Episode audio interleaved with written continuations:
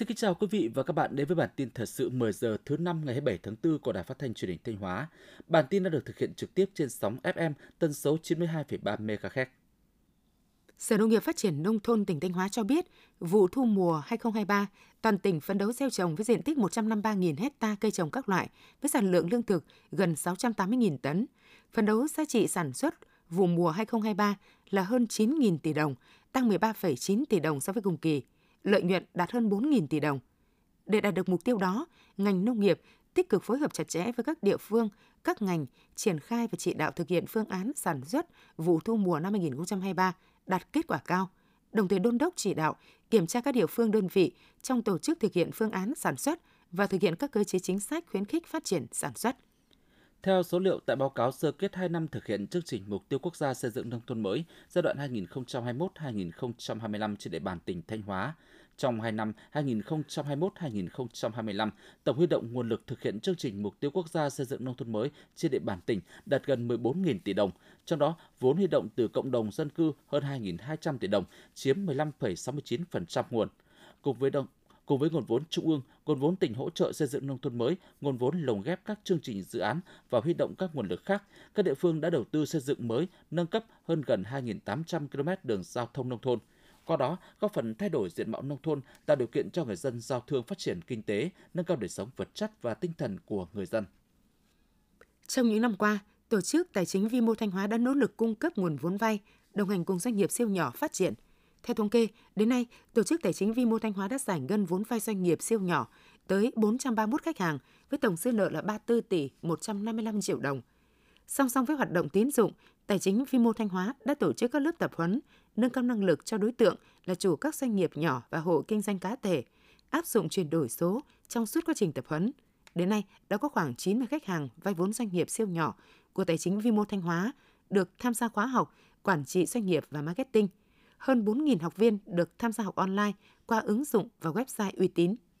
Để đảm bảo tiến độ triển khai các dự án đầu tư công đã được Hội đồng nhân dân thành phố quyết nghị, Ủy ban nhân dân thành phố Thanh Hóa đang tập trung chỉ đạo các phòng ban đơn vị chức năng khẩn trương lập trình cấp có thẩm quyền phê duyệt báo cáo kinh tế kỹ thuật đối với 25 dự án chuyển tiếp, đôn đốc hoàn thiện hồ sơ thủ tục đầu tư công tác giải phóng chuyển tiếp để sớm tổ chức khởi công khắc phục tình trạng chậm quyết toán công trình dự án đầu tư xây dựng cơ bản, khẩn trương hoàn thiện các thủ tục hồ sơ để đấu giá các mặt bằng theo kế hoạch đấu giá quyền sử dụng đất năm 2023 kiên quyết cắt giảm, điều chỉnh vốn từ các dự án chậm giải ngân sang các dự án có khả năng giải ngân tốt hơn, đảm bảo hiệu quả vốn đầu tư. Thực hiện đề án xây dựng 1 triệu căn nhà ở xã hội, Trung ương giao tỉnh Thanh Hóa đến năm 2030 phải xây dựng được ít nhất 13.700 căn nhà ở xã hội – từ nay đến năm 2025, xây dựng được 6.300 căn. Theo khảo sát nhu cầu thực tế về nhà ở xã hội và đăng ký của các chủ đầu tư, tỉnh Thanh Hóa xây dựng kế hoạch đến năm 2025 xây dựng khoảng trên 8.000 căn nhà ở xã hội. Hiện nay, Ngân hàng Nhà nước đã xây dựng kế hoạch giao 4 ngân hàng thương mại nhà nước triển khai gói tín dụng ưu đãi 120.000 tỷ đồng dành cho đề án gói tín dụng ưu đãi sẽ áp dụng cho cả chủ đầu tư xây dựng và người mua nhà ở xã hội. Mức lãi suất ưu đãi sẽ thấp hơn từ 1,5 đến 2% so với lãi suất cho vay thương mại của ngân hàng đó tại thời điểm cho vay.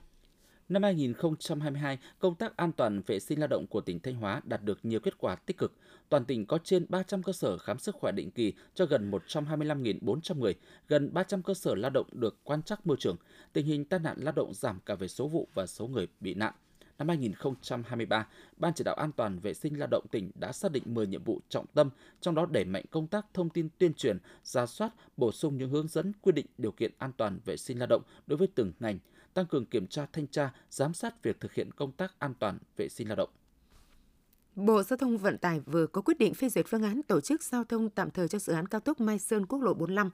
để đảm bảo giao thông trong dịp nghỉ lễ bắt đầu từ ngày 28 tháng 4 trên tuyến quốc lộ 1A đoạn qua địa bàn thị xã Nghi Sơn, phân luồng xe tải từ 10 tấn trở xuống, ô tô con và xe khách được phép đi vào tuyến đường bộ cao tốc đoạn Mai Sơn quốc lộ 45 qua nút giao Mai Sơn thuộc huyện Yên Mô tỉnh Ninh Bình đến nút giao Gia Miêu thuộc huyện Hà Trung tỉnh Thanh Hóa. Ngày 29 tháng 4, cao tốc Mai Sơn quốc lộ 45 sẽ chính thức được đưa vào khai thác. Phương tiện sẽ được lưu thông trên tuyến cao tốc này với 4 làn xe, vận tốc tối đa là 80 km/h. Hiện các đơn vị thi công đã hoàn thiện các hàng mục công trình – chỉ còn một vài hàng mục nhỏ đang được gấp rút thi công để kịp tiến độ. Tiếp theo là phần tin trong nước. Tiếp tục chuyến thăm chính thức Argentina, đêm ngày 26 tháng 4 giờ Việt Nam, Chủ tịch Quốc hội Vương Đình Huệ đã tiếp Thống đốc tỉnh Santa Fe, Thống đốc tỉnh Cordoba, Thống đốc tỉnh Entre Rios. Chủ tịch Quốc hội đề nghị lãnh đạo tỉnh Santa Fe cùng với hai tỉnh là Cordoba và Entre quan tâm thúc đẩy và ủng hộ chính phủ Argentina mở rộng hợp tác và hội nhập kinh tế, ủng hộ việc khởi động đàm phán hiệp định thương mại tự do Việt Nam khối thị trường chung Nam Mỹ các thống đốc mong muốn sẽ tiếp tục có cơ hội sang Việt Nam tham dự các sự kiện thúc đẩy kinh tế, thương mại và đầu tư, qua đó giúp doanh nghiệp hai nước tiếp cận, thiết lập quan hệ hợp tác và tìm hiểu thị trường của nhau. Bộ Kế hoạch và Đầu tư chủ trì phối hợp với Tổ chức Hợp tác và Phát triển Kinh tế và Ngân hàng Phát triển Châu Á ADB và các bộ cơ quan ngang bộ tổ chức lễ công bố báo cáo kinh tế của Tổ chức Hợp tác và Phát triển Kinh tế với chủ đề Việt Nam 2023. Tại lễ công bố, Tổ chức Hợp tác và Phát triển Kinh tế dự báo kinh tế Việt Nam tăng trưởng vững chắc với tổng sản phẩm trong nước GDP ước ở mức 6,5% vào năm 2023 và 6,6% trong năm 2024. Tổ chức Hợp tác và Phát triển Kinh tế cho rằng Việt Nam cần nỗ lực hơn nữa để thúc đẩy cải cách cơ cấu, cùng với đó là cải thiện hơn nữa môi trường kinh doanh và tạo thuận lợi cho quá trình chuyển đổi số để duy trì tăng trưởng kinh tế cao sau khi phục hồi.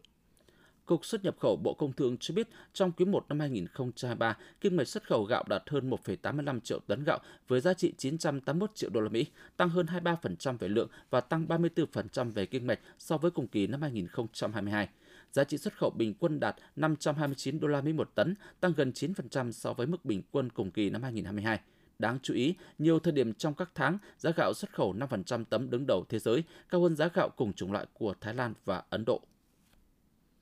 là ngành có mức tăng trưởng âm 27,5% trong quý đầu năm, Hiệp hội Chế biến và Xuất khẩu Thủy sản Việt Nam FASEP cho biết, sức mua tại các thị trường chính sụt giảm, khiến hàng tồn kho nhiều, dòng tiền chậm về. Nông dân ngừng nuôi mới do không tiêu thụ được. Đề xuất gói tín dụng khoảng 10.000 tỷ đồng lãi suất thấp, phục vụ thu mua tôm cá cho bà con nông dân, đẩy nhanh chính sách giãn nợ, hoàn thuế VAT cho doanh nghiệp. Các hiệp hội ngành hàng cũng kiến nghị cần tăng cường xúc tiến thương mại, chương trình làm việc giữa Việt Nam và các quốc gia để mở rộng thị trường xuất khẩu. Kho bạc nhà nước vừa có công văn yêu cầu các đơn vị kho bạc nhà nước trực thuộc Sở giao dịch kho bạc nhà nước tăng cường quản lý vốn tạm ứng và thu hồi tạm ứng theo quy định tại Nghị định số 99 năm 2021, tăng cường ra soát các khoản tạm ứng sắp đến hạn phải thu hồi để đôn đốc chủ đầu tư thực hiện đúng quy định về việc thu hồi vốn tạm ứng. Việc đôn đốc này được thực hiện thông qua văn bản của kho bạc nhà nước nơi giao dịch.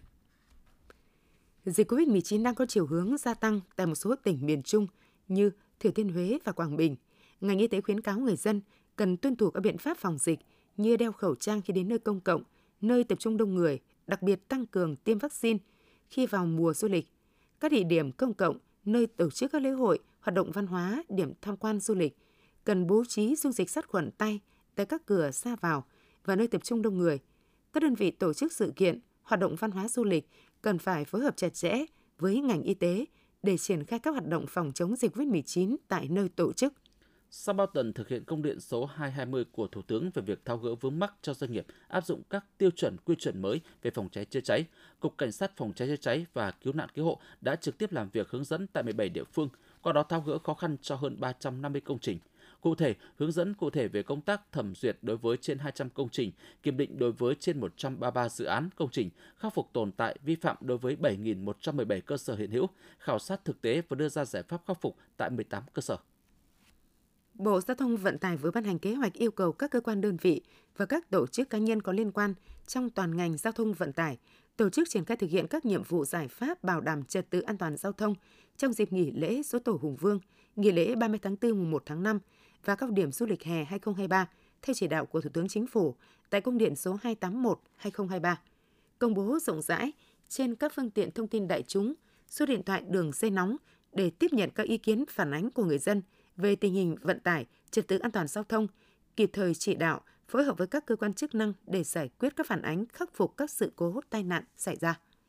Theo Trung tâm Dự báo Khí tượng Thủy văn Quốc gia, hôm nay Đông Bắc Bộ có mưa vài nơi trưa chiều trời nắng. Các tỉnh từ Thanh Hóa đến Thừa Thiên Huế mưa nhiều. Các tỉnh từ Thanh Hóa đến Thừa Thiên Huế nhiều mây, có mưa vài nơi, trưa chiều giảm mây trời nắng gió nhẹ, nhiệt độ thấp nhất từ 21 đến 24 độ, nhiệt độ cao nhất từ 27 đến 30 độ, có nơi trên 30 độ. Quý vị và các bạn vừa theo dõi bản tin 10 giờ của Đài Phát thanh Truyền hình Thanh Hóa. Mời quý vị tiếp tục đón nghe bản tin được giờ 11 giờ để cập nhật những tin tức thời sự trong tỉnh.